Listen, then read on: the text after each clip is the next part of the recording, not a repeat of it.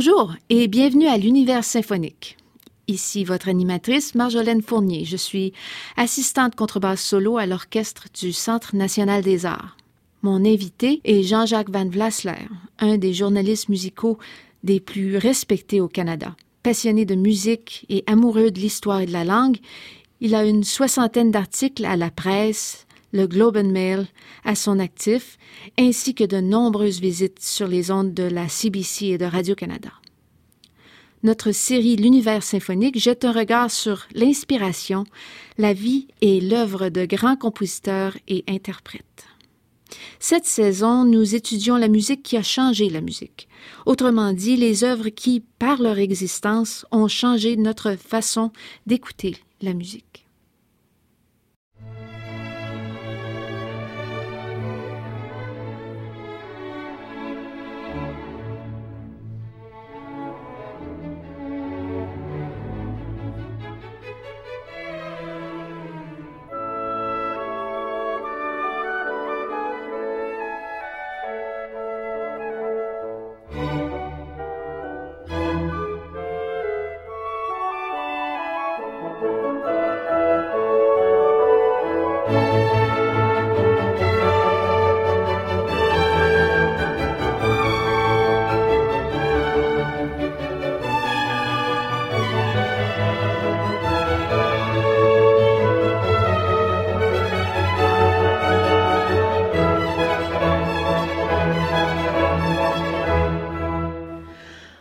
Bonjour et bienvenue à l'exploration de l'univers symphonique.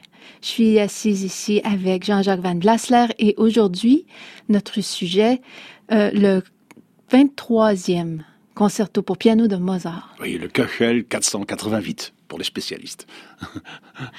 Alors Jean-Jacques, on, va jouer euh, ce concerto-là. C'est à notre programme euh, dans les semaines qui viennent, mais il doit bien avoir euh, une raison pour laquelle on a choisi de parler de ce concerto-là. Expliquez-moi un peu dans, dans l'univers Mozart, parce qu'on a parlé de Mozart ensemble. Où est-il ce concerto-là? Ce concerto est dans la grande période viennoise. Mais il faudrait peut-être le mettre en contexte et, voir comment Mozart en est arrivé à composer une œuvre comme celui-là. On va, on va discuter plus en détail des mouvements de ce concerto un peu plus tard. D'abord, euh, Mozart euh, a écrit 27 concertos. Oh, les, quatre premiers concertos sont, des, euh, concertos de jeunesse. Et alors, à ce moment-là, il est, en plein apprentissage. Il, a une dizaine d'années et il, va prendre des, des sonates de compositeurs qu'il qu'il aime beaucoup, comme Carl Philipp Emanuel Bach, ou comme un compositeur qui s'appelait Schubert, pas Schubert, mais Schubert, et il va prendre les sonates et il va ajouter des accompagnements orchestraux autour, et ce sont ses premiers concertos pour piano euh, qui, qui, qui s'appellent euh, Köchel euh, 37, euh, que, vous savez, c'est, c'est, des, des, des concertos de jeunesse, c'est des concertos d'apprentissage. Vous savez, Mozart avait cette faculté de, d'extraire euh, le contenu thématique et structurel euh, de, matériaux d'origine et puis et de, de, créer quelque chose autour. C'est ce qu'il va faire dans ses quatre premiers concertos. Alors après cela, euh, à, à, à, 16, 17 ans, il va euh, les concertos numéro 5 et, les, et les concertos 6, 7, 8 quand il a 20 ans et arrive d'un seul coup un concerto qui est déjà un concerto d'avenir, c'est celui qu'on appelle le concerto jeune homme. Jeune homme parce que c'était écrit pour une jeune femme euh, qui s'appelait jeune homme. Et euh, enfin, c'est, et Mozart a 21 ans et, et, et c'est un concerto d'avenir. Là, on sent déjà qu'il est en train de s'exprimer et d'exprimer ce qu'il veut dire au sujet de lui-même, au sujet de lui-même dans le monde dans lequel il vit. Mozart, après cette, première période, euh, euh, euh, va va, va, vouloir quitter Salzbourg, où il est vraiment le domestique à la fois de son père et du prince archevêque Colorado. Il va, il va se révolter et il va quitter pour Vienne. tous les autres concertos, tous les grands concertos pour piano euh, sont de cette période viennoise. Il part à Vienne euh, vers mai-juin 1781. Et à partir de ce moment-là, en 82, il va composer trois concertos. En 84, six concertos, six concertos pour piano, vous savez, en une année. en 85, trois concertos. Et l'année de notre concerto, le Köchel 488, euh, il en compose encore trois. Et puis il vient encore deux concertos un peu plus tardifs, dans une période un peu plus dure, pour lui, beaucoup plus dure, à Vienne. Mais la grande période des, des concertos pour piano, c'est euh, cette période viennoise entre 82 et 86. Puis, si j'ai bien compris, euh, d'après nos, conversations, les conversations qu'on a déjà eues, ces concertos, c'était c'était de la musique pour de la musique, mais c'était aussi pour, pour pouvoir gagner sa vie qu'il composait ces concertos-là, pour qu'il puisse les jouer, c'est ça? Bien sûr, bien sûr. C'était euh, c'était quelque chose par lequel il pouvait s'exprimer. Hein. Mm-hmm. il, y a euh, équilibré à la fois la virtuosité et ce qu'on appelle la rhétorique, c'est-à-dire l'expression et une expression avec un but. Et cette expression, c'est, Mozart qui, écrit en fait son journal. Moi, pour moi, les concertos pour piano de Mozart, c'est le journal intime de l'évolution musicale de, et personnelle de Mozart dans cette période viennoise qui est une période extrêmement importante dans l'évolution musicale en général sans vouloir... Euh, oh, je suis portée à, donner des émotions à, la musique et euh, au mhm. compositeur sur, le moment, là. Mais dans ce contexte-là, il va falloir qu'on parle du deuxième mouvement du concerto. On va, plus tard, on, va y arriver à ce deuxième concerto parce que je voudrais, je voudrais, euh, puisque puisque vous parlez de d'émotion, mhm. hein, j'en profite. Je, profite de, cette question pour dire que Mozart dans l'évolution de ses concertos, euh, euh, rejoint l'évolution de son écriture vocale. C'est-à-dire, l'opéra et les dialogues dans l'opéra vont parallèle, sont parallèles avec l'écriture du dialogue entre piano et orchestre dans ce cas-ci. je vais vous donner un exemple, c'est-à-dire que euh, Mozart, quand il commence à composer des concerto, celui pour violon 207, euh, euh, le concerto euh, numéro 5 dont j'ai parlé tout à l'heure, ce premier concerto dans lequel il, commence à, s'exprimer à 17 ans, eh bien, ça va, c'est très proche de l'époque où il écrit ses premières œuvres, où il passe de l'opéra seria à l'opéra buffa. L'opéra sérien, l'opéra sérieux, qui est statique, et l'opéra bouffe, qui est dynamique. Ce premier opéra bouffe, c'est la Finta Giardinieri, qui est dans la, cette proximité de ses premiers concertos pour, euh, euh, instruments et, euh, et orchestre. Alors, l'évolution est, est, parallèle, est absolument extraordinaire. Notre concerto, par exemple, notre concerto numéro 23, euh, est composé les mêmes mois, ce mois de mars 1784, euh, que les Noces de Figaro. En même temps. Et ça explique beaucoup de choses. Et ça explique beaucoup de choses, bien sûr, mm-hmm. bien, bien sûr. Alors, il y a un autre élément qu'il faudrait ajouter, c'est que à partir du concerto euh, le Köchel 400, 450, c'est-à-dire euh, nous sommes au mois de mars 84, deux ans avant euh, notre concerto numéro 23. Mozart va faire entrer dans le dialogue orchestral et du soliste les instruments avant les instruments avant vont prendre une place de plus en plus importante, à tel point que dans le concerto euh, numéro 22 et 24, qui, entoure notre numéro 23, euh, il pousse les cordes de côté. Pas dans le nôtre, Bien sûr, dans le nôtre, les instruments à avant sont extrêmement importants et Mozart y permet bien sûr des dialogues beaucoup plus intéressants, beaucoup plus riches, beaucoup plus diversifiés euh, avec, avec le soliste. Alors ça, c'est extrêmement important aussi dans l'évolution de, du concerto et de cette façon de pouvoir s'exprimer qu'avait et dont, avait, dont Mozart avait besoin.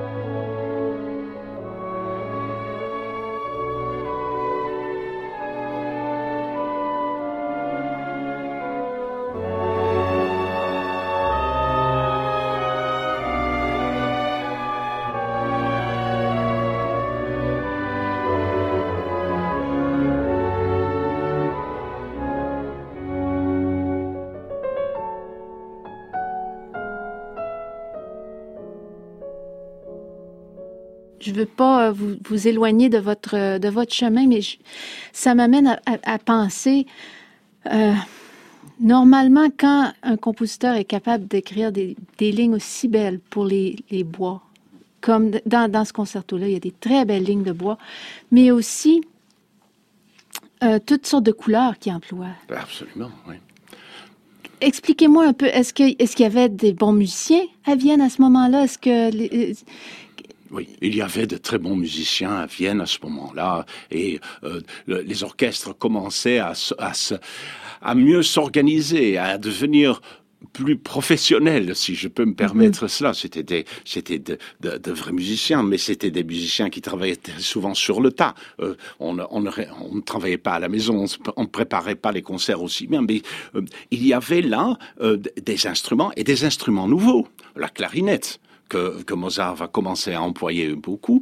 Et ces, instruments avant sont aussi les instruments, et je, passe à quelque chose de, parallèle, mais important dans, cette évolution, c'est que Mozart est devenu franc-maçon en décembre 84. Hein, et, euh, euh, et, les instruments avant sont les instruments euh, symboliques de la franc-maçonnerie, surtout la, surtout la clarinette. Arrêtez. Et, alors, euh, c'est assez extraordinaire parce que dans ces concertos, il, il va faire il va intégrer un certain nombre d'éléments symboliques de, de, la franc-maçonnerie. Euh, je ne vais pas entrer dans les détails ici, ça c'est tout autre, une toute autre présentation. Mais par exemple, le concerto qu'il écrit le 22 décembre 85, c'est-à-dire le, le, concerto euh, qui précède les deux concertos écrits en même temps. On y arrive à notre 23 et 24 en fait. 23 hein. et 24 sont composés à trois semaines de distance au mois de mars 86. Mais trois, euh, trois mois avant, il compose euh, ce concerto en euh, mi bémol majeur Mi bémol majeur, c'est aussi symbolique euh, euh, de, de, la maçonnerie. C'est un des tonalités euh, de, la maçonnerie. Eh bien, eh bien là, vous avez des, des, des notes qui, qui sont euh, et, et, des éléments symboliques, des triades symboliques, euh, des degrés d'initiation euh, à la franc-maçonnerie. Vous savez que Mozart a, a, initié ou a intégré son père et a intégré son autre père, Joseph Haydn.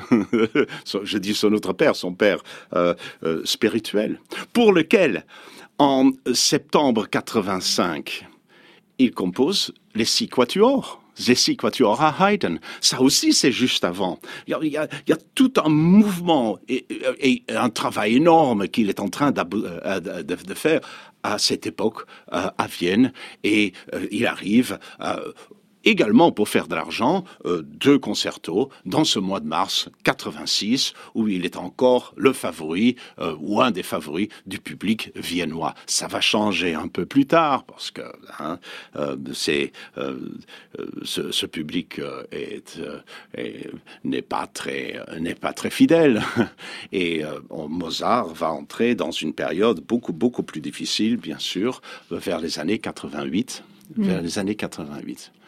Mais c'est toute cette musique euh, autour du mois de mars, que ce soit euh, le, les Noces de Figaro, euh, que ce soit euh, les quatuors qui vient de composer euh, pour, pour Joseph Haydn, que ce soit le, le, quatrième concerto pour corps dont, vous et moi on a parlé.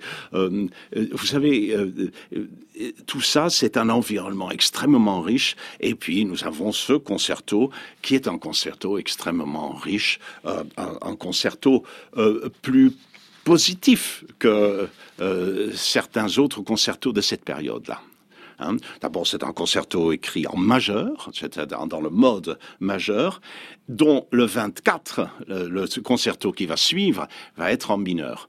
dans l'ensemble des 27 concertos, il ne faut pas oublier que Mozart n'a composé que deux concertos en mineur, en tonalité mineure. Il n'y en a hmm. que deux. Et un de ceux-là se trouve, euh, c'est le, le, numéro euh, 20, et puis l'autre, c'est le numéro 24. Alors nous, on est au numéro 23, et euh, dans ce numéro 23, néanmoins, il va y avoir le dernier mouvement, pour revenir à votre question de tout à l'heure, le dernier mouvement euh, euh, composé en mineur, c'est-à-dire le mouvement lent de ce concerto numéro 23. À l'intérieur de ce concerto, il y a ce mouvement. C'est un mouvement de questionnement, bien sûr, sur l'instabilité de, de, notre être, de notre vie, de, la bataille que nous devons livrer tous les jours euh, pour, pour, pour être nous-mêmes. Ouais. Je, je, me disais, euh, euh, oui, qui est en mineur, ce mouvement-là aussi, mais qu'il y a beaucoup d'intervalles assez étranges dans, dans la, la, mélodie. Et puis, quand on l'écoute au, au, piano forte, là, au, au, forte piano, comment vous, vous appelez l'instrument? Oui, le, le, le piano forte, oui. Cet instrument-là qui, qui, sonne peut-être un petit peu plus comme des cloches qu'un piano qu'on connaît maintenant, mais ces, ces intervalles-là sont très troublants. Puis je trouvais que c'était plus une description de, de, quand on compare la mélancolie et la tristesse. C'est un mouvement mélancolique, pas triste, mais mélancolique. Maintenant, euh, c'est un mouvement. Euh, et je l'emploie dans le terme, un terme objectif. Euh, c'est un mouvement pathétique, mais chargé d'un peu d'amertume oui, d'un oui, peu d'amertume, oui. à mon -hmm. avis. Hein. Et, et, mais il est, il, il, est plus profond, je trouve, que, que, que l'andante du concerto qui précède, le, que le 22, plus profond et, et, et beaucoup plus, plus sourd aussi, cet adagio, beaucoup plus sourd. C'est un très, très beau mouvement. Alors, si vous avez parlé tout à l'heure de, de, de, de certaines coupures, il y a ces silences. Eh bien, euh, les silences, ça aussi, c'est une, c'est une expression euh, maçonnique. Ça, ça euh, il emploie les longs silences et les, rythmes fortement scandés euh, à partir du moment où il, où il décrit son alliance avec la franc-maçonnerie. C'est extraordinaire, ça. Hein assez extraordinaire. Euh, je l'explique toujours euh, par, euh, pas seulement par, le côté symbolique, mais aussi euh, par, le fait que les silences permettent à l'auditeur de s'inscrire à l'intérieur de la musique. Vous savez, c'est euh, ce qui est le plus important dans une œuvre. Ce n'est pas seulement les notes qu'on joue, c'est la tension qu'il y a entre les notes c'est pas moi qui le dis, c'est Gustave Mahler à un moment donné dans une œuvre, c'est la tension entre les notes. Eh bien, Mozart est un des premiers, sinon le premier, euh, dans la symphonie concertante, par exemple, la grande symphonie concertante pour alto et, et, et, et violon, euh, à inscrire ces moments de, de, silence qui sont des moments de tension dans lesquels l'auditeur, l'ouïe de l'auditeur, euh, s'ouvre et, et, et interpelle et se dit mais c'est là où je construis moi euh, ma place à l'intérieur de, cette œuvre. Alors c'est pourquoi ce genre de dialogue piano euh, euh piano et orchestre devient de plus en plus intéressant dans la musique de Mozart et c'est ce qu'il a construit. Mozart est grand dans tout ce qui est dialogue.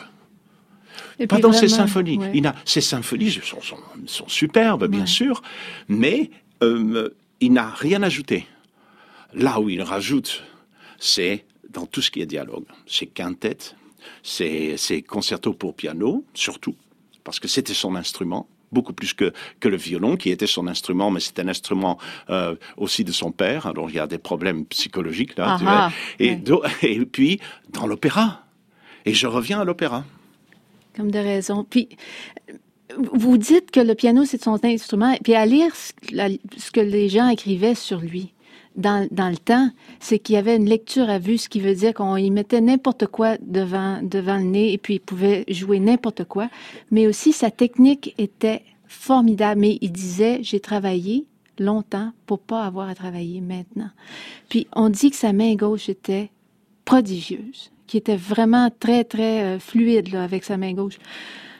Mais il composait vraiment pour lui-même. C'est-à-dire, et, et, en fait, l'exemple que vous donnez est un, est un très bon exemple. C'est-à-dire que euh, il n'avait pas toujours le temps de terminer. Il faut être des objectifs aussi. Il avait tout... Mais alors, ce qu'il laissait de côté, c'était sa partie à lui, parce que il pouvait, d'une certaine façon, improviser. C'était pas improvisé, improvisé parce que tout était déjà inscrit, écrit dans sa tête. Ça, chez Mozart, c'était, comme ça. Tout était écrit dans sa tête. Mais en même temps, il écoutait l'orchestre. Il écoutait l'intervention euh, de, des, des hautbois ou de, de, la clarinette. Et, et puis, euh, il, il, ouvrait sur les couleurs et sur l'improvisation de, de, ou le jeu de, de ces musiciens-là. C'est vraiment c'est extraordinaire. Je me, je me branle la tête parce que vraiment, moi, ma ligne de base, ça me suffit amplement. Euh, ce, qui, ce qui me frappe euh, quand on, on, pense au concerto en lui-même, c'est que les deux mouvements extérieurs sont construits sur les, les intervalles de base. Ah oui, hein? oui, oui. Et puis, euh, pam, pam, pam, pam, pam, pam, pam, pam, pam. C'est vraiment des, des, les tierces, la quinte. Mm -hmm. Et puis, euh, pam, pam, pam, puis, c'est vraiment pas mal carré, si vous voulez. Ouais. Pourtant, c'est fluide. C'est très... ça coule. Oui, oui. C'est-à-dire que... Euh, euh,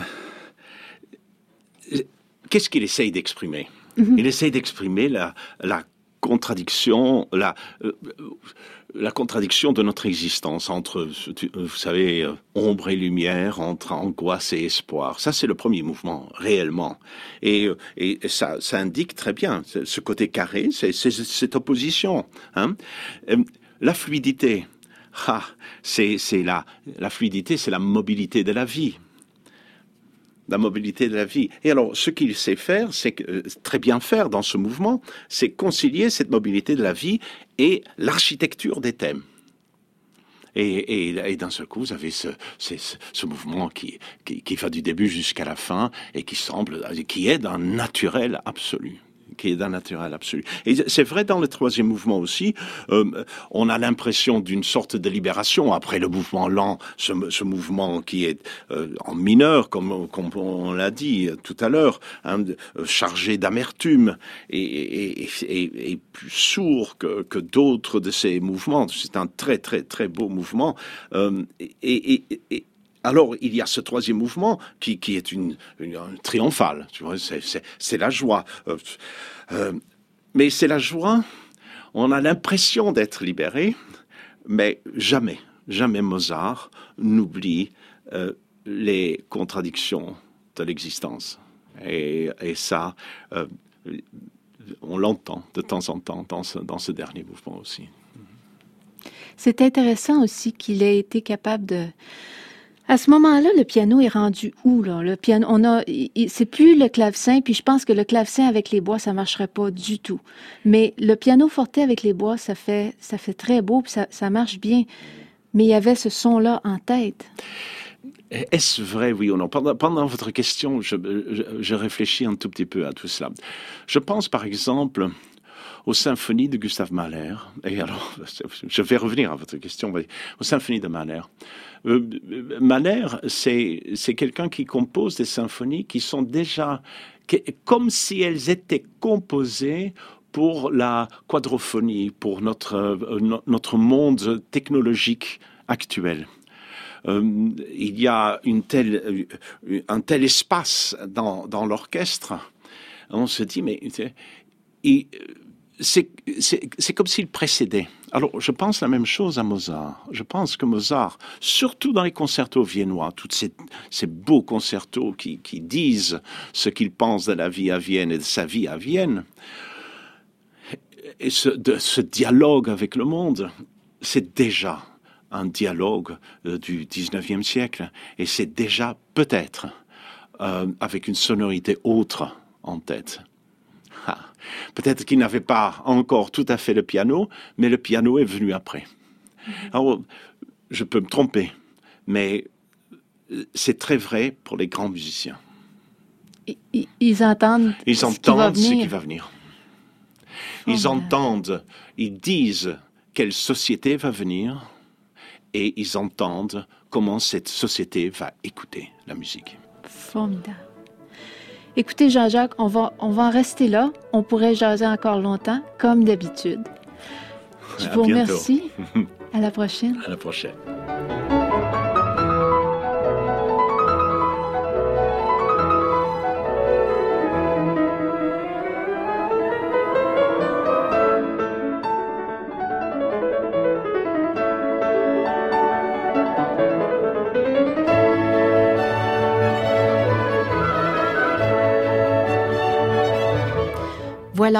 Ceci termine cet épisode de l'univers symphonique. N'hésitez pas à nous envoyer vos commentaires et questions. Écrivez-nous au balado balado avec un S, gmail.com. J'attends tous vos commentaires avec impatience. Je vous invite également à visiter notre balado cousine, la NACOcast, animée par notre premier basson, Christopher Millard.